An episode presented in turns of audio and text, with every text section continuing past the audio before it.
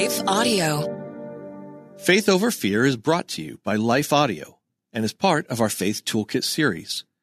For more inspirational, faith affirming podcasts, visit us at lifeaudio.com.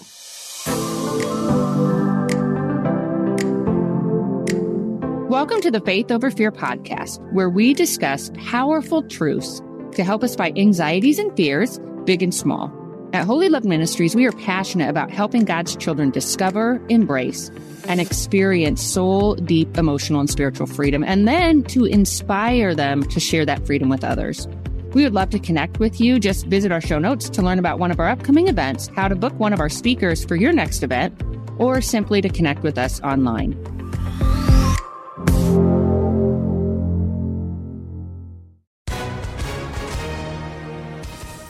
Everyone. If you've been injured in an accident that was not your fault, listen up. We have legal professionals standing by to answer your questions for free. Call now and find out if you have a case and how much it's potentially worth. Call 800 497 4410. I'm here with spokesman John Wolf. So, John, tell everyone listening who should call right now. Well, Maria, first off, thank you for having me here. It's always nice to answer the listeners' questions. Now, as far as who should call in, anyone who's been injured in an accident and think you deserve compensation, give us a call right now. 800 497 4410. You'll find out if you have a case and how much it's potentially worth. Thanks, John. You heard it, folks. Take advantage of this opportunity and call now. 800 497 4410. Advertisement sponsored by Legal Help Center may not be available in all states.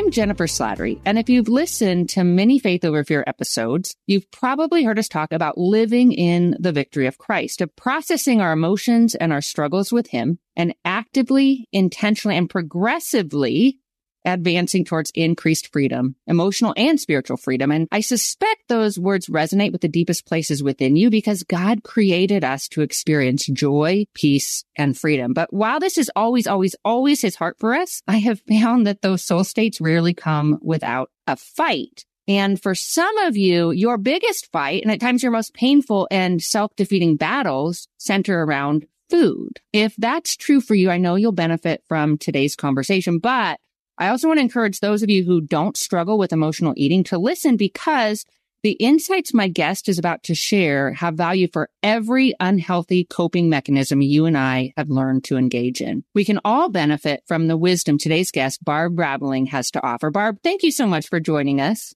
Thanks for having me. I'm glad to be here. Barb is a podcaster and the author of seven books and Bible studies in the area of personal growth. Her top ranked podcast, Taste for Truth and the Christian Habits podcast have earned over a million downloads and continue to inspire people to break free from their strongholds and grow closer to God. Barb writes from her own experience. She's been consistently renewing her mind for life change since 2000 and we'll talk about that. I think that's a very important little piece for people to hear. So 23 years you've been on that journey and her ed- long time. Yes. And her education as an executive Christian coach certified through Coach Approach Ministries. You can connect with Barb at barbraveling.com. And I've invited her on to discuss her book titled Say Goodbye to Emotional Eating 100 Renewing Exercises to Help You Break Free from the Control of Food. And so in it, she provides 100 exercises based on biblical teaching that will change how you see food, dieting, and weight loss.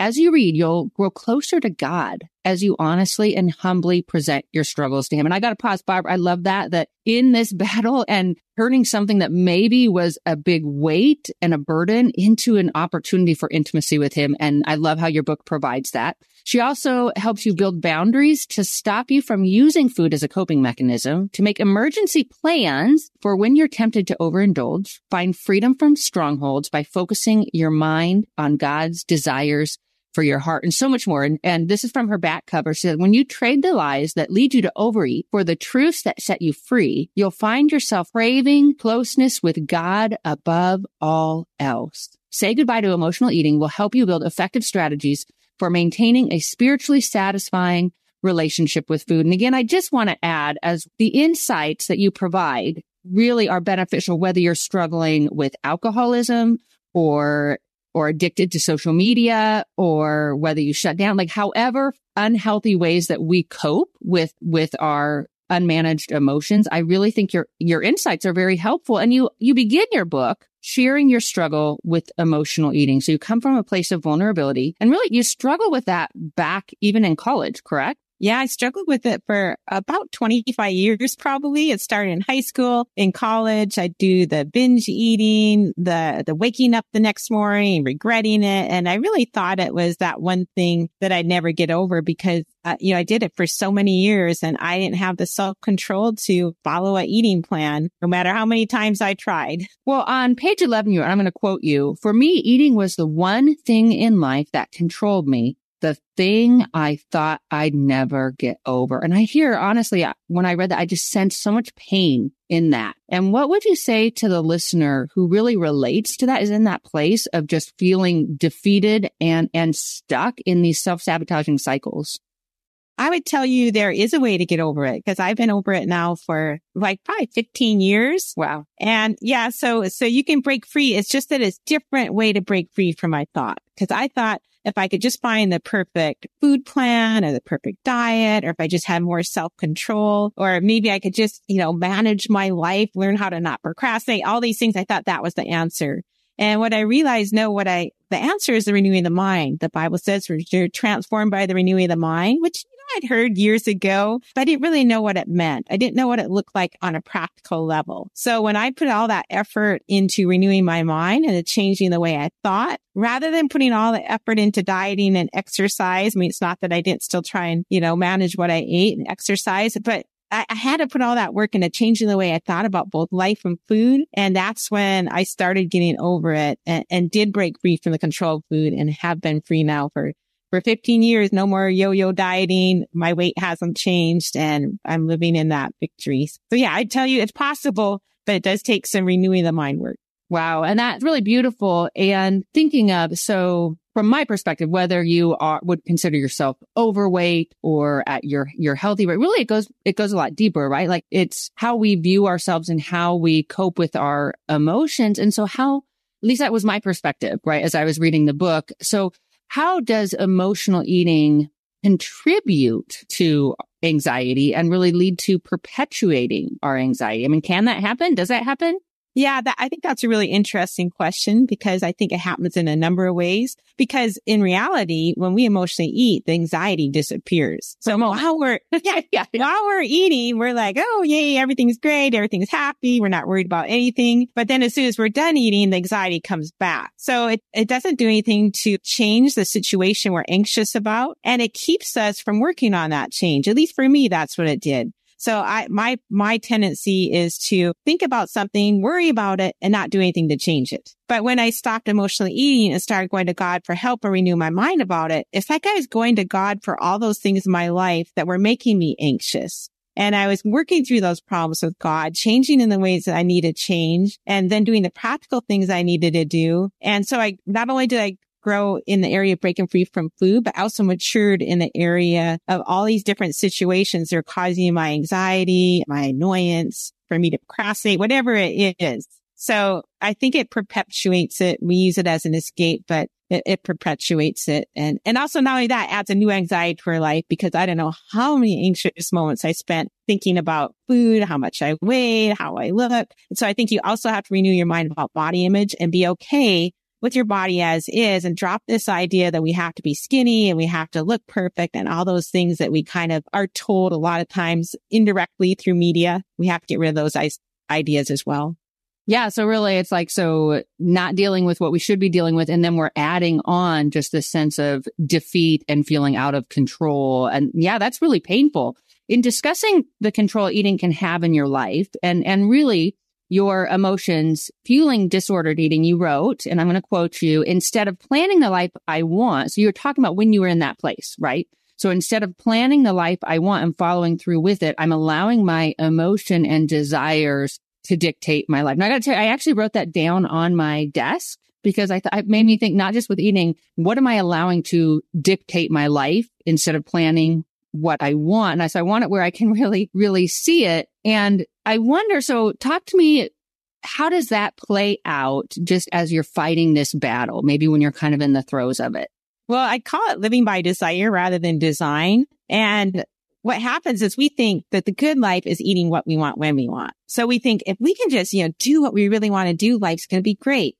But that only works if our desires are, you know, somewhat healthy. So for some people that works in the eating department, but for somebody like me who loves to eat, who eats for emotional reasons, who eats you know, isn't opposed to huge quantities of food, it doesn't work because I always want more than's good for me. And so it's better to, in a rational moment, say, okay, what, what do I want to eat? What do I want my boundaries to be? And my boundaries are three meals and one snack a day. And so then whatever I plan in that rational moment, I walk through and then I do that even though I don't feel like it. So even if I feel like having a snack, I don't because not, unless it's in, within my boundaries. Of course, in the old days, I could say that and not follow through on it. I didn't have the self control. So the renewing of the mind helps change the way I think so that I have the desire to follow my boundaries. So I really don't want to eat what I want when I want anymore and then have the self control to follow them.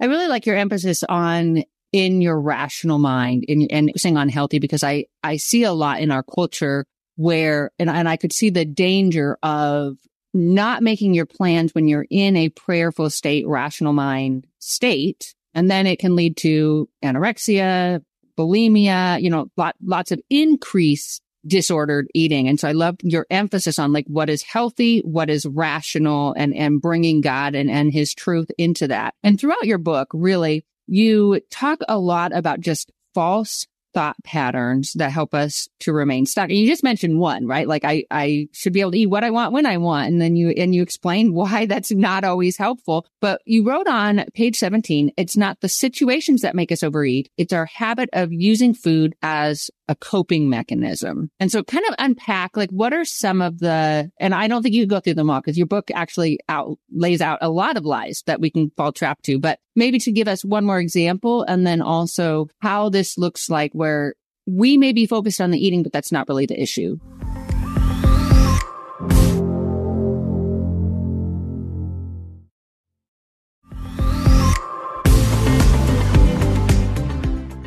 Right. Well, I think no matter, you know, what the trial was in life, I felt like eating for it. And so I might say things to myself like, my life is so terrible. I deserve a treat or this will make me feel better or I've already blown it today. I might as well eat more. So I'd say all these things to, to myself that people who don't struggle with eating are not saying. They're just going through life and, and, but a lot of times they'll have different coping techniques. So I feel like everybody has something we can't control and uh, ours just happens to be food. And in some ways that's kind of nice since it's not socially acceptable. We're, we're more prone to want to work on it. But it, yeah, I do think it's, it's not really the situations. It's not necessarily the situations of life that make us eat.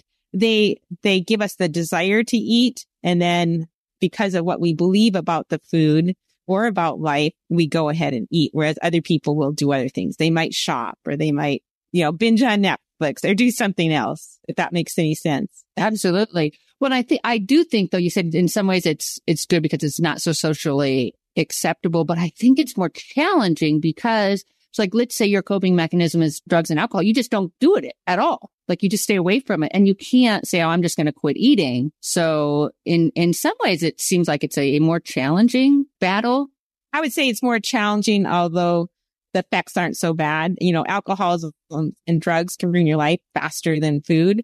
But I do think it's more challenging. I think the trick is alcoholics say not one drink and foodaholics or emotional eaters, we have to say not one bite outside of our boundaries. So mm-hmm. not even one bite. And, and one of the lies we believe is it's just one bite. Well, the truth is not, it's not just one bite because as soon as I have one bite outside my boundaries, I feel like a failure. And that makes me start thinking, oh, I've already blown it anyway. I might as well eat more. And that leads to, I'll never get over this or I'm so bad or, you know, all those self-defeating thoughts. So I think, I think that's how we deal with it. We could also, some people will say no sugar or no potato chips. So if, if a certain type of food makes you binge, some people will treat that like alcohol and just don't totally eliminate that from their life. And that decreases the craving. So people handle those different ways, or they might say, okay, I'm never going to have sweets at home. I'll only have them on social occasions. So you can kind of switch up your boundaries, but whatever bars you have, you have to approach it like the, the drug addict or alcoholic. You follow those boundaries exactly. And a lot of people will say, Oh, that's just so, you know, you're being so legalistic or, you know, you're being too rigid, live it up. But they wouldn't say that to the alcohol. Well, the alcoholics friends who also drink a lot might say it to the alcohol, but you have to realize that people are saying that to you. They probably don't understand what you're going through and just don't listen to them. yeah. Well, I, I, wonder, you know, I'm listening to you and for, and you do actually discuss this in your book for those who maybe those types of boundaries don't work. Like let's say they have a history of anorexia or bulimia where control is a big part of their disordered emotional eating. So then could they maybe say, when I feel emotional, I'm going to go for a walk or when I feel overwhelmed, I'm going to color or so to shift it from, would that be helpful? Or what would you, you know to? Mm-hmm. I, I think for people who struggle with, uh, you know, anorexia, you'd have to make the boundaries that I eat three meals a day, even if I don't feel like it. So you, so you'd have to make your boundaries to eat a certain amount. So you eat enough and you'd have to renew your mind about the lies that you believe as an, an anorexic. So you might say, I'm, I'm fat or, you know, you know, different things. Or if I, I just, you know, if I'm skinny, people, blah, blah. So you, you have to renew your mind about different lies. But I, I still think, you know, practical things like you suggested, going for a walk, all those things are super helpful. But I think we also need to, you know, take off, you know, renew our minds, like stop, see life from a, a biblical perspective. Because when see, we see life from a, a cultural perspective. So if I think, I have to be married to a soulmate to be happy, or I have to be able to have this great life to be happy, or I have to finish my to-do list to be happy when we're, we're living for those things, life doesn't always cooperate. And if we're thinking that's what we have to do to be happy, whenever we're, it doesn't meet up to our standards, we're going to do something like eat. So we kind of have to work on that whole life level. And then we also have to work in the food level. Mm-hmm. So like if I were to throw up, if I'm a dealing with, uh, you know, with, uh, that disorder, then every time I went in and threw up, I would renew my mind afterwards. So I like, I have 100 renewing exercises in this book. So it makes it really easy for people to, to renew their mind. Don't have any, you know, just for purging, but you'd have to kind of change the way you think. It's more important to change the way you think than the way you eat because the way we think drives everything. So our thoughts drive our desires, which drive our actions. So a lot of times we don't feel like we have the self control to change our actions. I never did. I wanted to eat too much. I also can't change my desires. I want that food. So if I'm going to make change, I have to go back here and change at the thought level. And granted, if I get to the point where I can change my actions, it's going to kind of set a good cycle going. So that's going to give me good desires. But I still think the point of change is in the thoughts. That's what has to change for us to have change in the actions. Yeah. And I did love that about your book. And I would probably say, you know, just thinking of for those who, if they do battle bulimia, maybe for them would be, I'm not going to eat alone because they, you know, most, most binge eaters tend to, to do that in privacy. So you also talked about, which I, I really loved your emphasis on. So this, this was on page 17 in your book and you talked about sacrificing our long-term transformation and freedom for immediate and, and temporary. And I would suggest partial comfort and then instead focusing on those things that truly hear our soul that, that can be painful, can't it? Yeah, I'd say it's painful. It's painful because then you have to start working through the problems in your life. One of the things I talk about in the book is, um, when I was going through a period in my marriage where I was super unhappy and that led to a lots of emotional eating, but it also led to me never working on changing my marriage or my thoughts about my husband. So when I started renewing my mind about our relationship, yeah, that was painful but it led to so much change. I started truth journaling every time I was annoyed with my husband. And in two months, I had a completely different attitude towards him. So it would have been easier to go to the fridge and just eat, but it, by, by taking the hard work, which involved a lot of tears and renewing my mind about the relationship, I had long-term growth and we're been married 40 years and have a really great relationship. So I, I think the long-term growth is worth it, even though it's a little bit harder and painful. yeah. And so basically by doing that growth, even though it took much more time than turning to a brownie in the moment every time you got annoyed. So it's like you lifted this major source of anxiety and negative emotions and you just completely, with God's help, removed that from your life. I mean, not, I'm sure you guys still have issues, but is that kind of what you're saying? Yeah. And the funny thing was I did that before I ever really started uh, renewing my mind about food. And I, I kind of realized I probably had about a five pounds worth of anger in me. So I lost that five pounds renewing my mind about my husband and I didn't gain that back, even though I wasn't at the point yet where I'd really renewed a lot about food and that behavior and broken free from the control of food, which so I thought that was kind of funny. That reminds me, God's heart is for our freedom and our restoration and, and our shalom, which is wholeness in every area of our life. So I, I love how you focus on like when we, when we grow in one area, it kind of pretty soon we grow in this area and then we grow in this area. So it's all interconnected. You also, speaking of your husband and your, you, you said annoyances and your anger and your, your five pound, like you just said, five pound anger. So I found it interesting that you discussed the impact your maintaining a critical spirit had on you and your emotions. I would love you to expand on that because I don't know if we all often think about that. Like where we think of our anxiety, but we don't all often think about the bitterness, the the anger, the resentment, the critical. So how does that really affect our battle in this area or in any area as we pursue freedom? Well, I was the type of person who, who looked for, and that it's not that I look for the worst in people, but I noticed it, um, especially in my husband. And so instead of looking at all the things that were good about him and his strengths, I noticed the things that were bad. And I was also like that in life. And so if we're people who are always noticing the bad in people, other people, we're going to be annoyed with them. If we're always noticing the bad things in life, we're either going to be discontent, depressed, maybe jealous of others who seem to have a better life. Or, or we might be worried because we're also going to be seeing the bad in the future. Like I was a person who's like worst case scenario for future. That's what I always imagined. And, and that's something I'm still working on. I definitely haven't gotten over that. But then that leads to the worry, the fear, the anxiety. And so by, by working on that one little quality, you know, I'm going to start, you know, focusing on Thanksgiving. I'm going to start maybe three times a day. I'm going to write down three things I'm thankful for or or dwelling on the good in people, then that can help lead to less negative emotions, less fear, less anxiety, less annoyance and, and more peace and joy. You just live more in, in a good life because you're focusing on the good. And joy really increases our resiliency and, and in itself helps us fight anxiety. I went, as I'm listening, I think we may not be aware of some of us have learned to be critical. And so I think it can be helpful to look at like our family of origins and was there an attitude of, of, you know, a critical nature that we want to break free from. And so recognizing that I think can really help us to experience freedom as well. So you've shared a couple lies. So I want to do what I, I, I should be able to do what I want. This will make me feel better. Do you have any, was there any other like particularly enslaving lives that you felt like this is really big? Uh, I'd probably say this is so good. I should have another piece.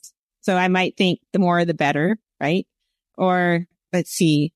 Was that because, do you think that was because you thought, well, if I don't have it now, I'll never have it? Or like, did, was there any sense of, did it ever help to think, well, I can have this tomorrow or I can have another piece next no, week? not really. No. no? It's okay. just that, hey, if life is fun doing one thing, why not do more of it? Right. Gotcha. gotcha. Although my kids, funnily enough, because we have four kids, and they kind of grew up thinking, Hey, I better get it now or somebody else is going to get it. so that was one, one lie that, that they, but you know, I was the adult. So I, I had as much as I wanted. So yeah, I think the more is better. Oh, my life will be so boring if I don't mm. fun things. That was a big one. I equated food with fun and excitement. That's our culture, right? So much of what we do it centers around food. And so as I'm listening to it now, I, I wonder if it could be helpful if we struggle with food or whatever our, our coping mechanism is, if we start finding alternative ways to experience joy. So I also loved what you wrote on page 22. When we've lived with lies for so many years, it can take a lot of truth to get those lies out of our system. I'm going to, I'm going to repeat this actually again because I really want our listeners to recognize today. And this is speaking of myself. I often don't recognize the long term journey, just how long this journey of transformation with Christ, of, of experience freedom is. And I will think, well, okay, I tried this. I maybe even tried this for six months and it didn't work. Therefore, it's not working for me and I'm going to, I'm going to quit. So I want to read this quote again because I really, really loved it. When we've lived with lies for so many years, it can take a lot of truth to get those lies out of our system. So tell us a little about what that looked like for you. You did say so it's been 20 years right? right. A, tw- a 20 year journey for you. Oh, well, no, probably. I mean, I've been free for 13 years and it was probably just a couple years I was working on it. But in the beginning, I wasn't working on it. I was just kind of going on and off. So basically, I talk in the book about something called truth journaling, where you're writing down what am I believing that's making me want to eat?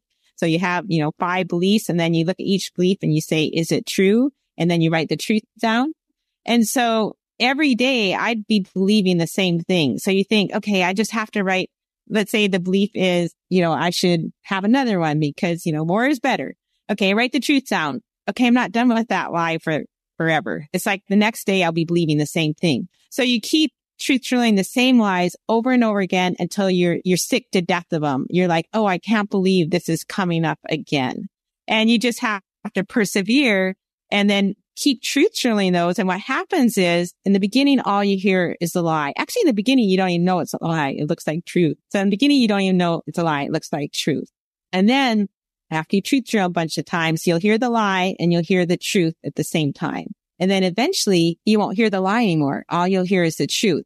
So you get to the like the ridiculous truth level. So I'm at the ridiculous truth level with binging. Binging used to be a regular thing for me. Now I wouldn't even, I wouldn't even want to binge. There'd be absolutely no reason I'd ever even consider binging. So that's not even a fight anymore. So that's, that's kind of, kind of what happens as you truth journal, but it, it takes a lot of work.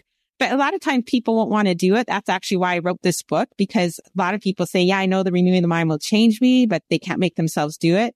So I wrote this book with the 100 renewing exercises to make it easy to renew your mind. And people have been writing me to tell me, yeah, it's been helping. But what, what I've noticed is when you renew your mind, it takes less than five minutes. It doesn't take very long. I mean, a lot of times it might take three or four minutes. So if you renew your mind like three times a day, you know, that's no more than 15 minutes and think of what do we do for 15 minutes each day. So, so that's another lie we believe that it's going to take so much work. But in, in reality, yeah, it takes a lot of work. That's true, but it doesn't take that much time each day. And so they'd be like doing Duolingo language. You know, you don't spend that much time each day, but over the course of like eaching, you know, absolutely learn the language. Yeah. I'm thinking of Dr. Neil T. Anderson. He has this, the Steps of Freedom program, and he talks about, he actually leads you through where he says, I renounce the lie, and I may be using the wrong wording, but I renounce the lie that this brownie is going to alleviate my anxiety. I announce the truth that peace is found in Christ. Whatever you, you, and I really like how he guides you to actually speak it mm-hmm. out. Have, do you do that ever? I haven't, but I think that's great. I really like Neil Anderson. I actually interviewed him for the Christian Habits podcast a couple years ago, but I, I just have write it down. I tell everybody, make sure you write it down. Write down the belief, write down the truth right next to it. I, I think speaking might be, maybe it's the same as writing, but when you just keep it in your mind, it doesn't seem to be quite as impactful. That's a good point. Yeah. So yeah. because this is, this is a, a faith over fear podcast where we're progressively, we're all progressively seeking increased freedom. Tell us where you're at now. You've, you've shared a bit like with your binge eating and praise God. Did you ever think that was possible? No, before? I never thought it'd be possible. I thought I'd be living my whole life with it. yeah. Yeah. And so talk to me about has shame lifted as that that behavior lifted? Do you feel have you sensed a, a shame lifting? Yeah, I guess so. I you know I don't know if I really maybe I I did have the shame thing going on in high school. I am sure I did. I renewed my mind a lot about body image and that was pretty easy to get over. So that as soon as I, you know, got a biblical perspective on body image, then the shame lifted. So it's like that was one journey, which was the body image. Then the other journey was the food but I've also, you know, applied it to other things in life. And so, you know, I used to be living in a state of anxiety, resentment, probably, you know, that, let's just say if it was a hundred percent of the day, I don't think it was a hundred percent of the day, but a good amount. It probably wasn't. Probably was like 70% of the day. But after I worked through the things in my marriage, that, that was probably the main thing. I, I was living in peace and joy for 95% of the day. Wow. Which, which, which was a, a huge percent of the day. But then I started writing and I writing brought up all my anxieties Uh-oh. and fears. And plus I didn't like writing. So I had a really procrastination time. Yeah. so then I, I, went back up to living in stress again. No, no more was I living in peace and joy 95%. So it's like a new trial to work through. And then it kind of got to the point where uh, I've made a lot of progress in that. And now I have a new trial with our new lifestyle now nearing retirement. So it's like the, you know, preparing for retirement that can also give more anxiety and fear. So I feel like with each trial in your life, it's like you have to learn the way to walk through it with God to where you're kind of holding the outcome in open hands. You're like, okay, I can see even if I don't get my want, life can still be good. Make life about God. And you kind of learn the path to peace and joy in that trial, if that makes sense. Yeah. I love how you're focusing it on Christ and just in anything we face, just I think it's helpful if we remember that whatever we're facing, we are more than conquerors in Jesus Christ because we are amply supplied by him. We, he gives us everything we need to live a thriving life. And, and he's a healer who is compassionate for our wounds, our struggles, and whose desire, his heart and his desire is for us. And this book, I, again, to our listeners, whether you struggle from emotional eating or not, she really, the things she leads you through can be a a very healing, transformative journey. It definitely, I can see it would be helpful for those who struggle with emotional eating. But Barb, I think it's just a great tool for any time we find our emotions kind of leading our life rather than our plan. So I really appreciate, I want to actually, the title of the book again is Say goodbye to emotional eating 100 renewing exercises to help you break free from the control of food. It's a great resource. Barb, thank you so much for joining us today. Thank you for having me. It's good to be here. So, to our listeners, I hope you've gained some encouragement and maybe some insights that you can move forward in your day as you seek out your own freedom. I encourage you to check out our book, check out our website. You have a lot of books actually available. I saw on on, on your website. So she's got a lot of resources that you will find extremely helpful. If you haven't already done so, I encourage you to subscribe to this podcast. Then you won't miss a single episode. And make sure to rate it. That helps others to find it and encourages our team as well. Until next time, may you live as one who truly has been set free. Faith Over Fear is a production of Life Audio and Salem Media. If you liked what you heard today, please take a second to rate and review this podcast in your favorite podcast app so that more listeners like you can find the show. For more faith filled, inspirational podcasts, visit us at lifeaudio.com.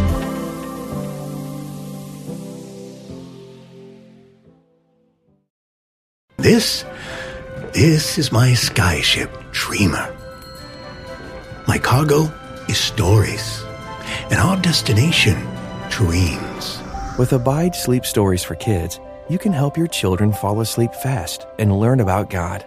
To find these kids' bedtime stories, go to lifeaudio.com or search your favorite podcast app for Abide Stories for Kids. You can also download the Abide app for more biblical meditations at abide.com.